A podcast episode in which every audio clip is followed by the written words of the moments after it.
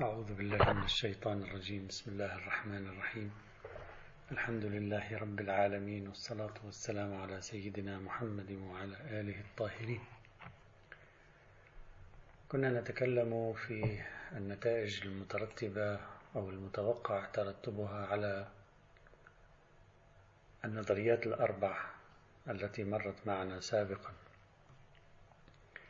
النتيجة الأولى كانت دائرة الصواب والخطأ بين هذه النظريات.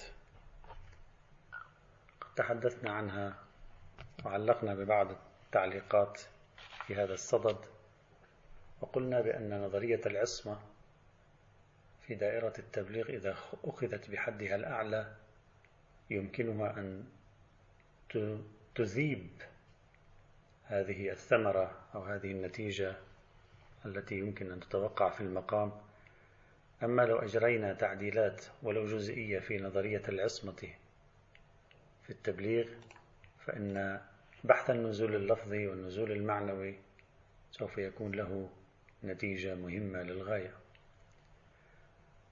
النتيجة الثانية المتوقعة من مباحث النزول اللفظي والمعنوي سأضعها تحت عنوان الوحي القرآني ودرجات البيان. والهدف في ذلك إنتاج سياق تاريخي. أقصد بهذه النتيجة أو هذا التأثير أنه لو قدر أن يكون البيان من النبي وكان النبي معصوما لا يخطأ في ترجمة المعاني. وفرغنا عن المرحلة السابقة التي أمكن تخطيها كما قلنا فقط بنظرية العصمة التامة يعني أمكن تخطيها إذا إذا كنا نبني على النزول المعنوي. نتخطاها بنظرية العصمة التامة. حتى لو تخطينا قضية الخطأ لكن ترجمة المعاني هي عملية نسبية. بمعنى أنه من الممكن أن يترجم أكثر من شخص ترجمة صحيحة لكن بين الترجمات طولية ترتب من حيث الاحتواء على عناصر امتياز زائدة هنا أو أقل هنا. أعطي مثال تبسيطي للفكرة. إذا كتب عشرة أشخاص من أبرز تلامذة أستاذ معين كتبوا محاضرة له ألقى محاضرة وكل واحد صاغها بأسلوبه. من الممكن أن يقع التفضيل بين المكتوبات. نقول هذا هذه أفضل من هذه. دون أن نقول بأن واحدة منها خاطئة والثانية صحيحة. الكل يعبر عن الفكرة لكن بعضها موفق أكثر في التعبير. السبب في ذلك أن أساليب البيان تختلف. نظرية العصمة في التبليغ تصون عملية البيان النبوي من أن تخطأ في فهم الوحي ومن أن تخطأ في تحويله إلى قوالب لفظية. لكنها لا تعين ما معنى تخطأ في تحويل قالب يعني لا يعطي عكس المقصود لا يعطي فكرة مخالفة للواقع. لكنها أي نظرية العصمة أعني هنا لا تعين على النبي أن يأتي بصيغة حصرية نهائية للنص. الذي يحكي عن المعاني. وهذا ما يفتح الباب أمامنا على قضية حساسة وهو أن يكون النبي النبي صلى الله عليه وآله وسلم أن يكون قد اختار مصيبا ليس لا نقول مخطئا مصيبا أحد أساليب البيان وهو الأسلوب الأدبي التخيلي التمثيلي ليقرب الأفكار إلى أذهان المخاطبين وهي عملية تبدو ناجحة جدا في زمانه. لكن ما الذي يحسم نجاحها بنفس المستوى على الامتداد الزماني والجغرافي والأممي؟ على خط آخر استخدم النبي في عملية البيان نظام اللغة في عصره واللغة تعبير آخر عن العقل والفكر. عندما أستخدم اللغة العربية في القرن الميلادي السابع فإنني أصهر عمليا المعاني التي نزلت علي في قوالب لفظية تتحملها لغة ذلك الزمان في تلك البقعة الجغرافية من العالم. فأنا محكوم لإطار معين حتى أترجم هذه المعاني. ماذا ينتج عن ذلك؟ ينتج عن ذلك أولا يوجد احتمال منطقي قوي جدا أن النبي لو كان يعيش في عصرنا أو في جغرافيا أخرى ربما استخدم بيانا آخر أفضل أو أقل فضلا من الذي استخدمه. كل شيء صار متوقع الآن. يعني أنت تتكلم مع إنسان بشري لا تتكلم عن إله قام بإنتاج نص تتكلم عن شخص بشري. يمكن لو وضعته في مكان آخر وقلت له ترجم لي عبر لي عن المعاني التي نزلت عليك سوف يقدم صيغة أخرى. تبعا للغة تبعا للأعراف تبعا للمحيط تبعا لمكوناته الذهنية. في النهاية هو إنسان ماذا؟ هو إنسان بشري. هذا أولا. ثانيا من الطبيعي أن يقرب النبي المعاني الموحاة من وحي ثقافة العرب آنذاك باعتباره يستخدم لغتهم في تلك المرحلة. إذا فما الذي يمنع أن يكون استخدم تمثيلات أو تشبيهات تتناسب مع حياتهم ولم يعد لها معنى اليوم؟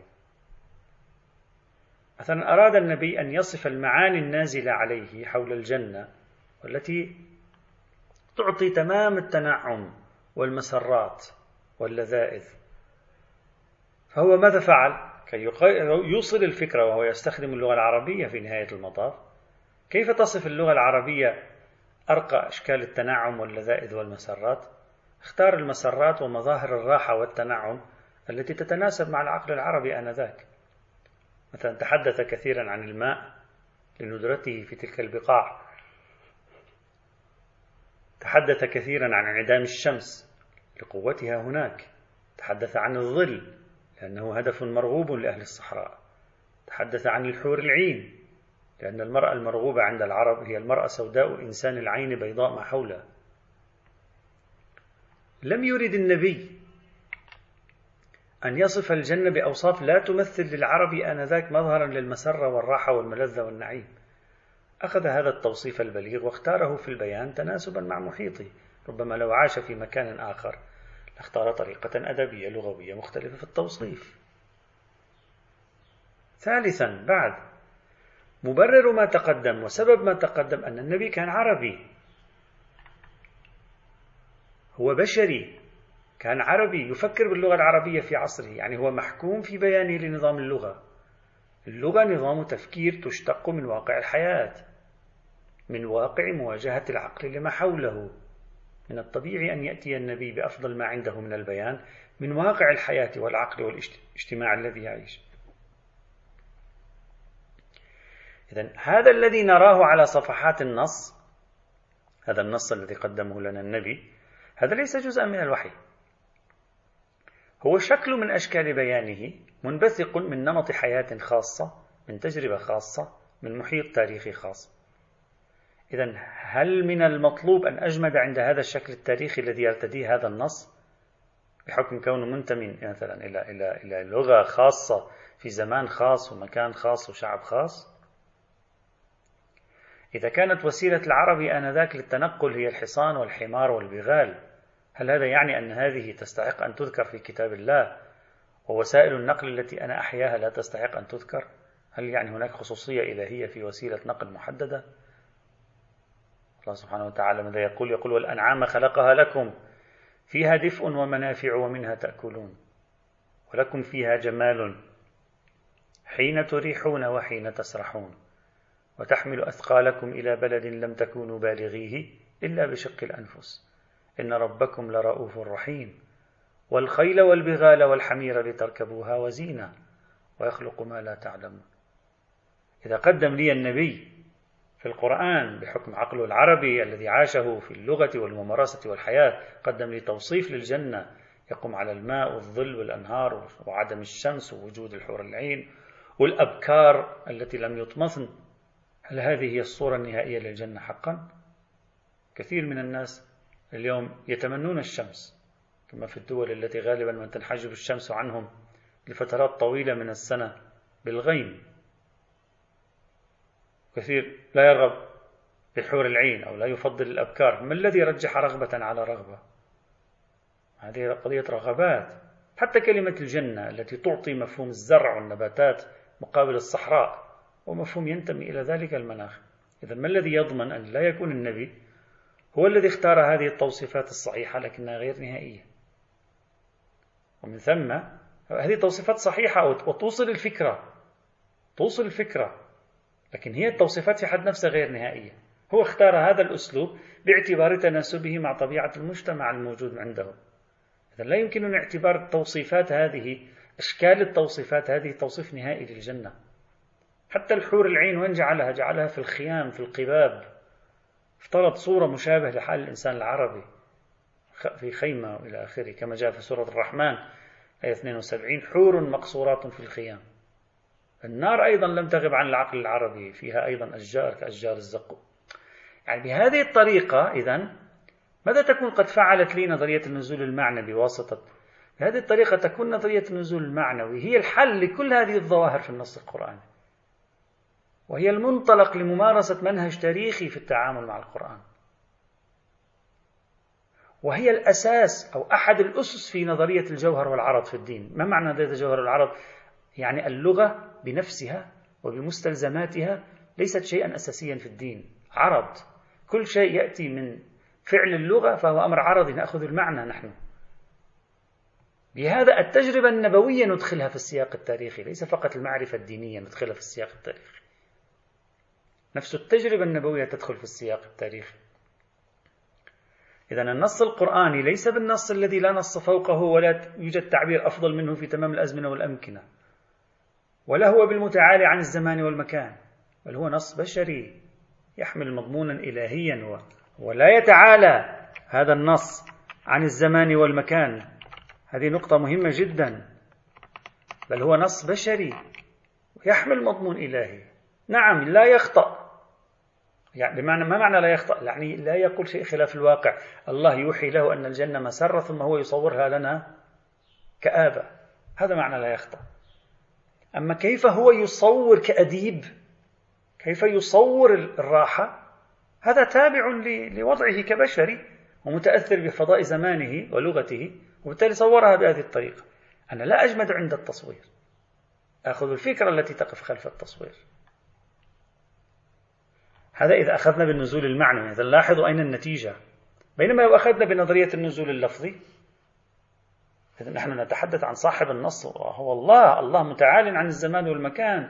الله غير خاضع لنظام المفاهيم التي تحمله لغة ما لبشر ما هنا ليس بشريا. عقله إذا جاز التعبير فوق كل هذه العقول المحدودة المؤطرة. لا يوجد مبرر حتى نفترض الله داخل في الزمن والمكان. وبالتالي الله عندما ينزل نص ينزل نص متعال. له صفة التعالي.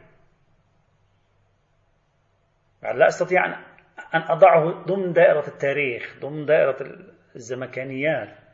إذا نتيجة اختلافنا وتنوع رؤيتنا لصاحب النص أنه النبي أو الله يختلف توقعنا لتفسير ظواهر لغوية مثل هذه التي أشرنا إليها.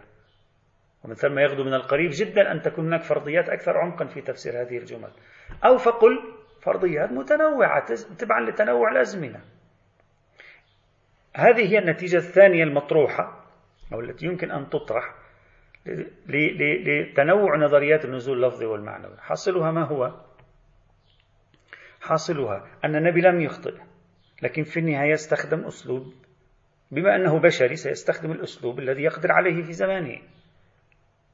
وهو أسلوب يتناسب مع طبيعة المجتمع يتناسب مع أفقه الثقافي يتناسب مع خلفيته التاريخية. هذا يعني أن الترجمة كانت محكومة لإطار زمكاني لا المعنى الأصلي الذي نزل بالوحي. وبالتالي إذا أردت أن أعرف الرسالة الأصلية لا ينبغي لي أن أقف عند الترجمة وإنما أن أعبر الترجمة نحو الرسالة الأصلية. وكل مستتبعات اللغة هذه نعتبرها من الأمور التاريخية توصيفات الجنة والنار بهذه الطريقة حتى تفاصيل جزئية أخرى أيضا متعددة. هذا ثمرة ثانية لابد أن نتوقف عندها بشيء من التحليل. وهي ثمرة مهمة وضرورية. وهذه الفكرة ترجع إلى أطروحة أيضا قدمها أنصار النزول المعنوي أو بعض أنصار النزول المعنوي حين اعتبروا أن ما وصلنا مما نسميه دينا على جزئين جزء منه هو أساس الدين جزء منه هو أمور عرضية ينبغي قشرية ينبغي أن نزيل القشور ونركز على الجوهر. فعندما أقول النزول المعنوي ستصبح اللغة بما تحمله من أطر ثقافية تاريخية تصبح أمر آه، عرضي ينبغي أن أضعه جانبا لا أن أغرق فيه. لكي أدخل في عملية تقويمية هنا لهذا وتحليلية أيضا لموضوع أنواع البيان ودرجاته لابد أن أتوقف بعض التوقفات. أولا هناك يعني عندما عندما ألاحظ هذه الثمرة لبحث النزول اللفظي والمعنوي. أجد أن هذه الثمرة تترتب على الحد الأعلى من فكرة النزول اللفظي والمعنوي. وليس على نفس الفكرة بتمام تجلياتها. وذلك أن فكرة النزول المعنوي يمكن افتراض درجات لها. الدرجة الأولى. أن يكون مراد أن الذي ينزل على النبي كليات عمومات قواعد. النبي يقوم بإنتاج صور ومشاهد وتفاصيل. يعني مثل الروائي أو القاص عندما يجد نص تاريخي مختصر جدا فهو يقوم بنسج قصة طويلة متلاحقة الأحداث متوالية الوقائع لكي يعبر بالأسلوب الأدبي عن تلك القصة القصيرة. قصة من خمسة أسطر هو يحولها إلى رواية أو قصة, قصة قصيرة عشر صفحات مثلا. هذا شيء يشبه ما يتحدث عنه بعض القائلين بالنزول القرآني أن النبي نزل عليه الوحي مرتين مرة في ليلة القدر ومرة طيلة 23 سنة. مثلا لنزل أول مرة هو الكليات ذات الطابع العام مثلا. هذا هذا هذا معنى للنزول المعنوي. أن الله يقول له الجنة دار مسرات وسعادة وهناء هذه الفكرة لوحدها القصيرة. هو يقوم بإنتاج ماذا؟ قصة رواية. ورواية مخيلته تنتج مشهد تصويري رائع طويل ينزل فيه الفكرة المركزية على شكل صورة تمثيلية. هذا مستوى وهذا هو الحد الأعلى من حدود النزول المعنوي. مستوى ثاني أقل منه يحمل الكليات لكنها كليات أقل سعة. يعني الله لم يقل للنبي الجنة هي مكان الملذات والمسرات فقط هكذا. والنبي قام بنسج مشاهد مثالية وخيالية مفصلة. وإنما دخلت المعاني التي انتقشت في قلب النبي دخلت مجال أكثر تفصيلا. دعوني أشبه. مثلا أديب يقوم بكتابة آه، رواية أو قصة يأتي شخص يعني سيناريست. يريد أن يجعل منها فيلما سينمائيا طويلا. يقوم بإنتاج يعني سيناريو وحوار من هذه القصة ومن أحداثها. هنا هذا ماذا يفعل؟ يأخذ صاحب الحوار القصة أساسا ثم يجري السيناريو والحوار لتحويل القصة إلى التي قدمت هذه إلى تفاصيل تحويل إلى إلى إلى إلى إلى فيلم سينمائي. هنا في حلقة وسطى بين الكلية والجزئية. يوجد حلقة وسطى بين الكلية والجزئية. النزول المعنوي يحتمل هذا التفسير. هذه حلقة وسطى. يعني لا أن ما نزل هو كليات عامة محضة ولا أنها تتطابق مع ما أعطاه هو حرفا بحرف في التوصيف الذي قدمه في القرآن. وإنما شيء وسط. يعني يمكن أن يكون وصف له الجنة ببعض التوصيفات لكن هو ماذا فعل أخذ التوصيفات وهي توصيفات دخلت في التفاصيل ثم قام بترتيبها مجددا بطريقة تستطيع أن تنقل الصورة للمتلقي. المرتبة الثالثة وهي يعني من النزول المعنوي أكثر اقترابا من التفاصيل. ودعوني أشبهها بمرتبة النقل بالمعنى التي يمارسها الرواة والناقلون. الجملة التي سمعها الناقل من صاحب النبي عفوا من صاحب الكلام يقوم بنقلها مقتربا جدا من حرفياتها لكنه لا يطابقها يلامسها. هو لا يخترع قصة من نص تاريخي مختصر ولا يجري حوارا من قصة أدبية بل دوره أقل من ذلك. يقوم بنقل حرفيات المفاهيم التي قدمها المتكلم لكن ينقلها بلغته وأسلوبه وبيانه. في هذه الحال جزئيات الكلام ستكون ملك للمتكلم دون الناقل. نعم حرفيات الكلام ستكون للناقل. إذا عندي ثلاث رتب لإعطاء النبي دور في إنتاج النص. الرتبة الأولى النص كله له وهناك مجموعة من الأفكار الكلية العامة هي التي أعطيت. الرتبة الثانية لا الله دخل في في التفاصيل. لكن النبي ماذا قام بأخذ هذه التفاصيل وإنتاج سيناريو جديد منها. والحالة الثالثة لا هو ينقل سمع كلمات وينقل. غاية الأمر أثناء هذا النقل هو يقوم بماذا؟ يقوم بإجراء تغييرات وتعديلات في البنية اللفظية له مثل الذي ينقل بالمعنى. تقول له اذهب آتني بالشيء الفلاني. فيقول قال لي فلان مثلا اذهب واجلب لي ذلك الشيء. نغير العبارات. وبالتالي تغيير العبارات هذا يتأثر بذهنيتي أنا وأنا أقوم بعملية النقل بالمعنى. إذا عندي ثلاث مستويات لفكرة النزول المعنوي بناء على هذه المراتب الثلاث المتصورة فرضيا يعني لفكرة النزول المعنوي نجد أن هذه الثمرة التي تم الحديث عنها هي الثمرة الثانية رتب البيان تنسجم أكثر مع الرتبة الأولى يعني العرض اللي هي ذات عرض عريض من فكرة النزول المعنوي. أو ولا تنسجم مع الرتبة السفلى أو الوسطى. إذا دعوني أقول ليست هذه الثمرة ثمرة لنظرية النزول المعنوي بتمام رتبها وتفاصيلها بل هي ثمرة ثمرات النزول المعنوي بحده الأعلى. وربما شخص له مارس تحليل لغة تحليل تاريخي عفوا. وهذا التحليل التاريخي مبني على النزول المعنوي يعني أخذنا النزول المعنوي بمثابة فرضية وذهبنا نرصد تاريخيا لنرى أي نوع من النزول المعنوي كان يحصل مع النبي. ربما يكون الأقرب في النزول المعنوي بمعنى القدر المتيقن منه هو المرتبة السفلى. ربما شخص يقول لك في كثير من الأحيان كان ينزل وحي على النبي ثم النبي يعطي آية أو آيتين أو خمس آيات أو سبع آيات. لم تنزل السور الطويلة اللي هي من نسيج كامل من سيناريو بدفعة واحدة إلا قليلا. وفي مثل هذه الحال التفسير الثالث أو الرتبة الثالثة السفلى للنزول المعنوي تغدو معقولة لكن لا ننفي المراتب الأخرى لكن نجدها معقولة في مساحة كبيرة. وبالتالي لا أستطيع أعتبر هذه ثمرة على طول الخط. ما دمت لم أستطع أن أحدد أي من هذه الرتب حصلت فيه فرضية النزول المعنوي. وهذا طبعا يحتاج إلى إلى إلى إلى دخول أكثر في تفصيل رتب النزول المعنوي ومقاربة أي رتبة من هذه الرتب يمكن أن يكون قد حصل. هذا مداخلة أولى. مداخلة ثانية. لست أشك في أن نظرية النزول المعنوي تساعد على تفسير الظواهر المشار إليها في هذه الثمرة التي تكلم، لكن السؤال هل هل هل هذه النظرية هي الجواب الحصري عن هذه الظواهر أو لا؟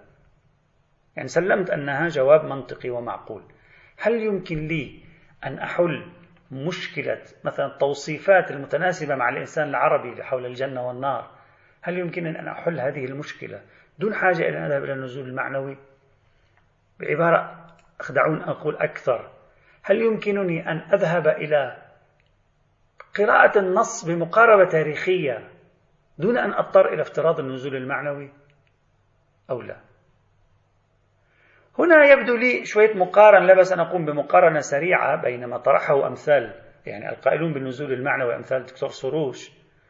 وبين محاولة أيضا كان قد طرحها الدكتور نصر حامد أبو زيد في كتابه مفهوم النص.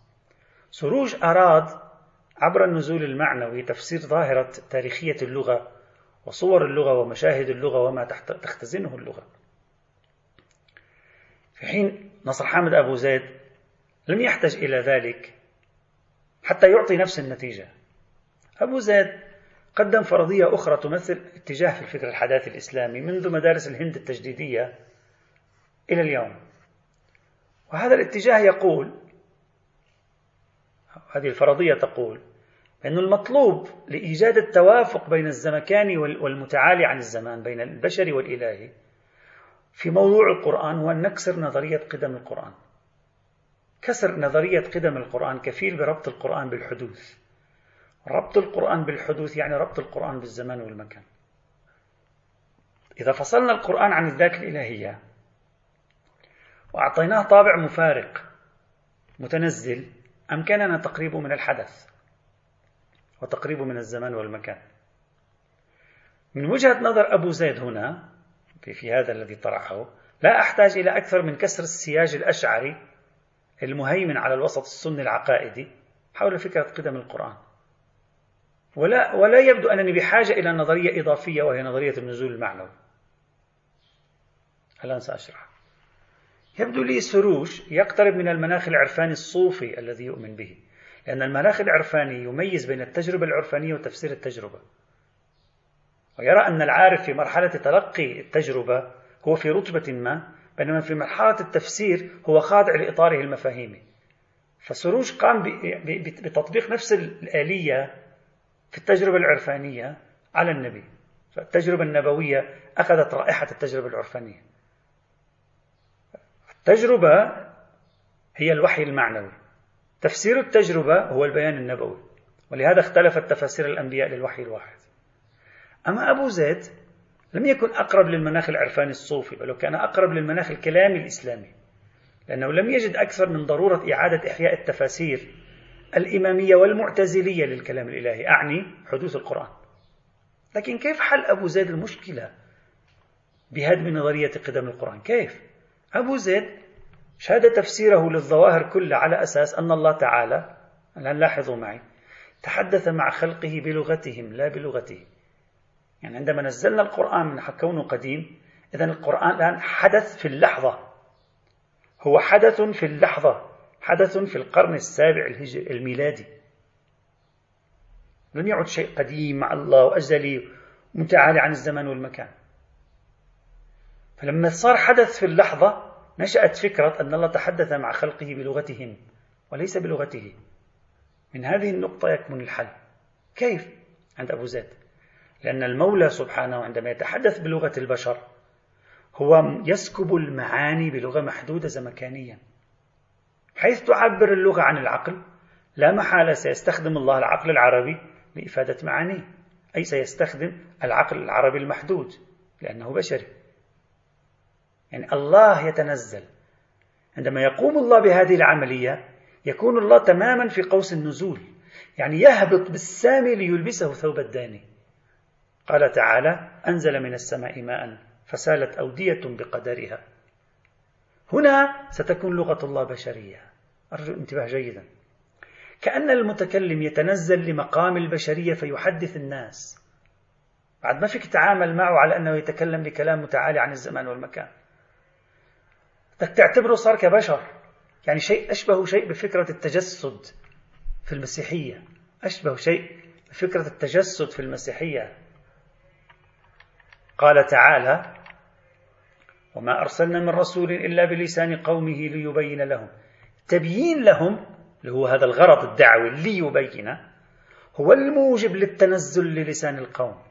وإلا إذا ما الله ما تنزل لألسنتنا انقطعت روابط الاتصال بيننا وبينه الاتصال البياني. لإجراء هذه الروابط بين العالم العلوي والسفلي بهدف تحقيق الغرض الدعوي كان من الضروري تحقيق هذا التنزل. ولو جعلناه ملكا لجعلناه رجلا وللبسنا عليهم ما يلبسون. إذا الحاكم هنا هو العالم السفلي ليس العالم العلوي. العالم العلوي محكوم بهذا التنزل حتى يتحقق الغرض ليبين لهم ليبين لهم. إذا فكأن الله بات يتمثل إذا جاز التعبير يتمثل الشخصية العربية كأنه إنسان عربي الآن صار يحكي مع الناس لضرورات الدعوة والربط بين العوالم. وبالتالي أنا نزلته كشخص عربي. إذا عربي يريد الآن أن يتكلم معي بتلك المعاني الموجودة عنده في الأعلى. صبها في قوالب زمكانية. إذا لست بحاجة لافتراض البيان النبوي والنزول المعنوي. بل يكفي الاعتقاد بتنزل البيان الإلهي إلى دائرة البشرية لتحقيق الغرض نفسه يعني ملامسة الله للزمكان وللبشر وللمحدود. إذا لاحظوا هنا صار عندي النمطين من حل المعضل وكلاهما يريد أن يصل إلى تبرير نوع من التاريخية في قراءة النص. مرة أفترض أن اللغة من صنع النبي. أريد بشرا لكي يصنع لغة بشرية. فأنسب اللغة إلى النبي. وهذا ما فعله النزول المعنوي ومرة لا لا أريد بشرا يصنع لغة بشرية. الله هو بنفسه. ما دام كلامه حادثا إذا كلامه في الزمان والمكان. وما دام له غرض إذا هو تنزل وتكلم كأنه بشري. الفرق بين سروش وأبو زيد أن منشئ اللغة البشرية هل هو بشري في الحقيقة أو هو بشري بحسب الوظيفة؟ تنزل ليكون بشريا. في هذه الحال يمكن تكون نظرية أمثال أبو زيد أضمن من نظرية سروش. لماذا؟ لأن نظرية أبو زيد تضع القرآن كله بيد تحت اليد الإلهية. يعني ما زال القرآن لما تنزل ظل تحت اليد الإلهية. وهذه نقطة قوة أيديولوجية لصالح نظرية أبو زيد.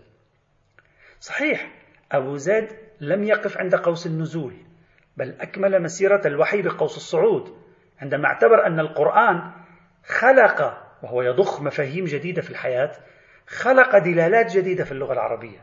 يعني القرآن استخدم العقل العربي لمخاطبة العقل العربي ملقيا في هذا العقل معاني جديدة وأفكار جديدة ونظم جديدة. ولما دخلت نظم جديدة في العقل العربي العقل العربي تطور.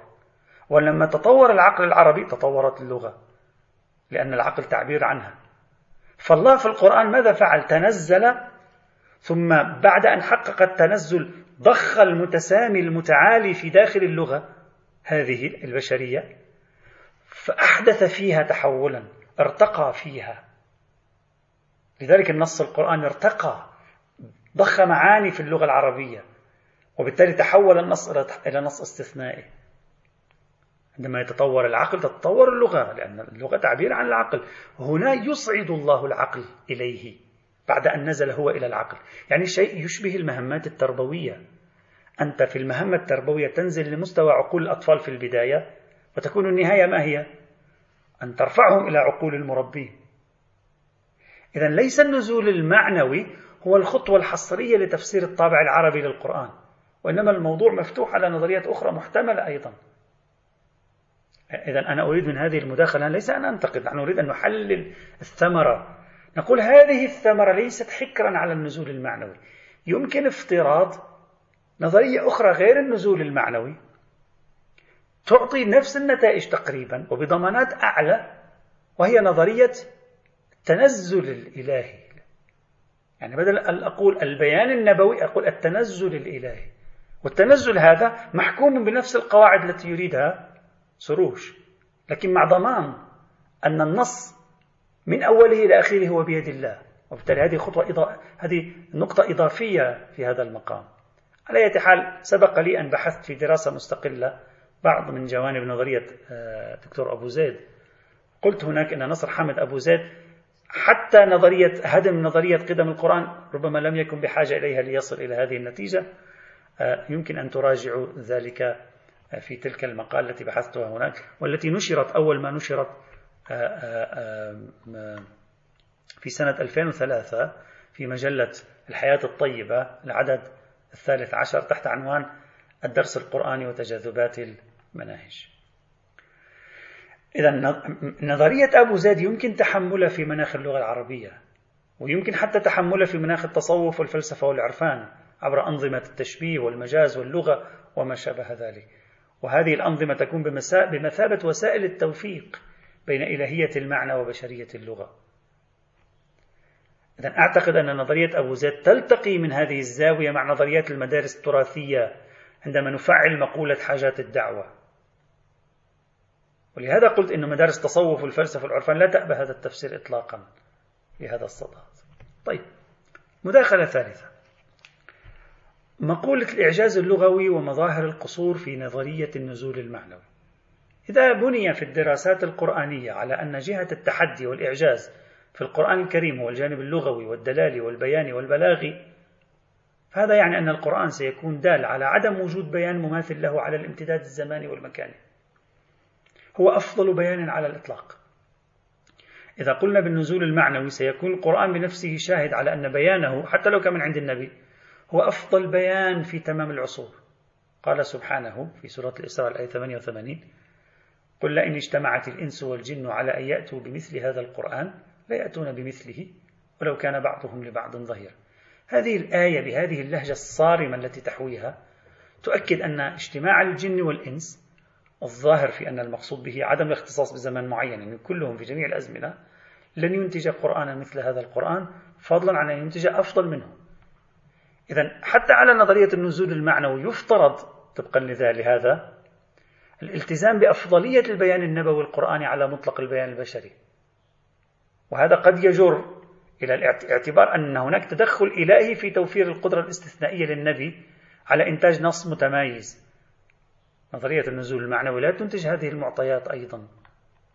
يعني بعبارة أخرى نظرية النزول المعنوي تضعف موقع القرآن عن أن يبلغ مستوى الآية 88 من سورة الإسراء.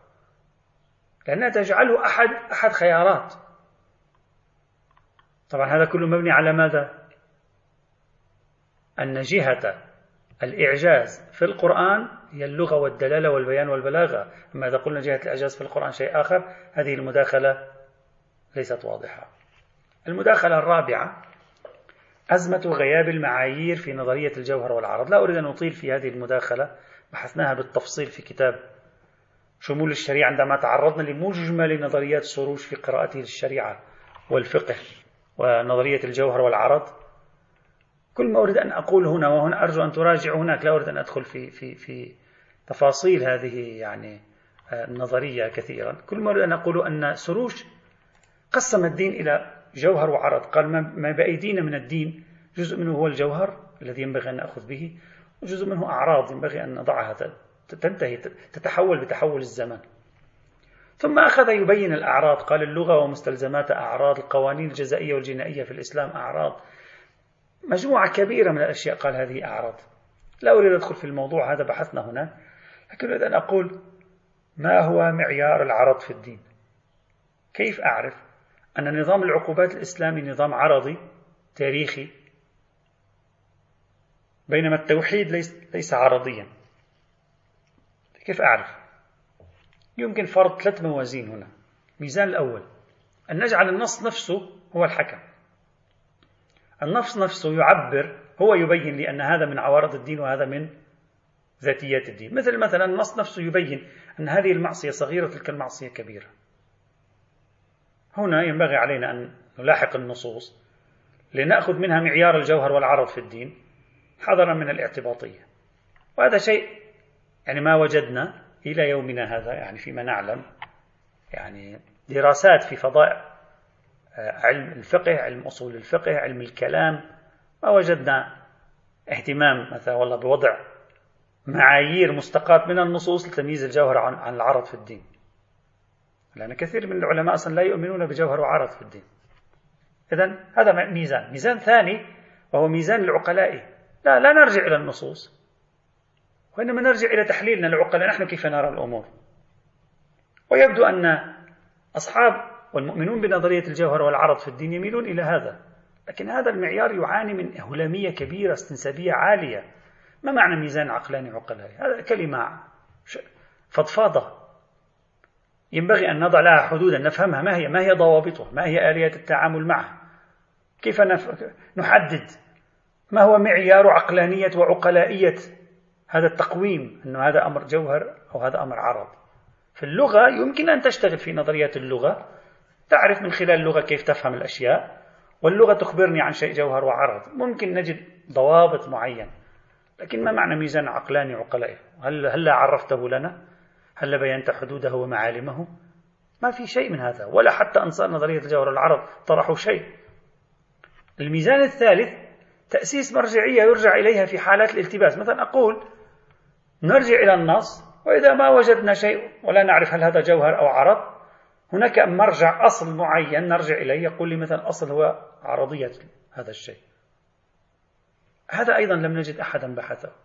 نفس هذا الميزان توجد ضرورة له في مسألة تاريخية السنة أيضا التي تعرضنا لها يعني بالتفصيل في كتاب حجية السنة الفصل الأخير من كتاب حجية السنة. مثلا كثيرون من أنصار النزول المعنوي هنا يذهبون إلى أصالة التاريخية في الأحكام. يقول الأحكام ذات الطابع الاجتماعي الأصل فيها أنها تاريخية.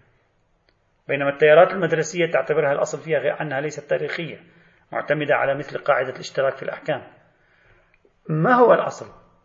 عندما لا, يبدو لي الحكم أو لا تبدو لي الصورة أنها جوهر أو عرض هذا يحتاج أن نؤسس أصل نرجع إليه. من هنا لابد من دراسة ميدانية لهذه المعايير الثلاثة مجرد افتراض أصل الجوهر والعرض في الدين لا يساعد على حل المعضل. نظل متوقفين إزاء تحديد. هل اللغة أمر عرضي أو ذاتي؟ هل توصيفات الجنة والنار كانت أمور عرضية أو ذاتية؟ هل الفقه عرضي والأخلاق ذاتيات؟ كيف نعرف؟ بعضهم يقول لك الفقه عرضي والأخلاق ذاتية. الفقه عرضي والعقائد ذاتية. بعضهم يقول لك حتى العقائد عرضية. الارتباط الروحي ذاتي.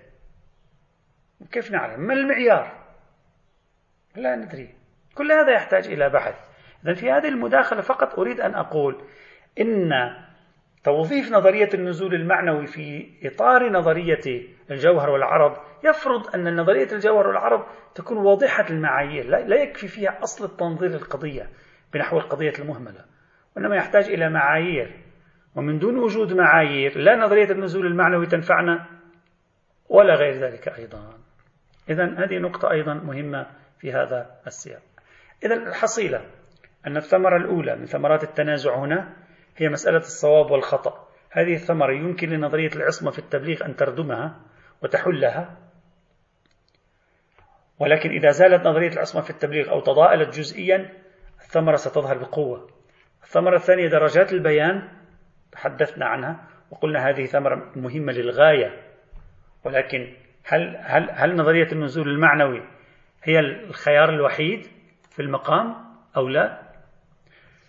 هل هذه الثمرة تترتب على كل درجات النزول المعنوي أو على الدرجة العليا من النزول المعنوي؟ هل هذه الثمرة يبقى لها وجود إذا قلنا بالإعجاز اللغوي؟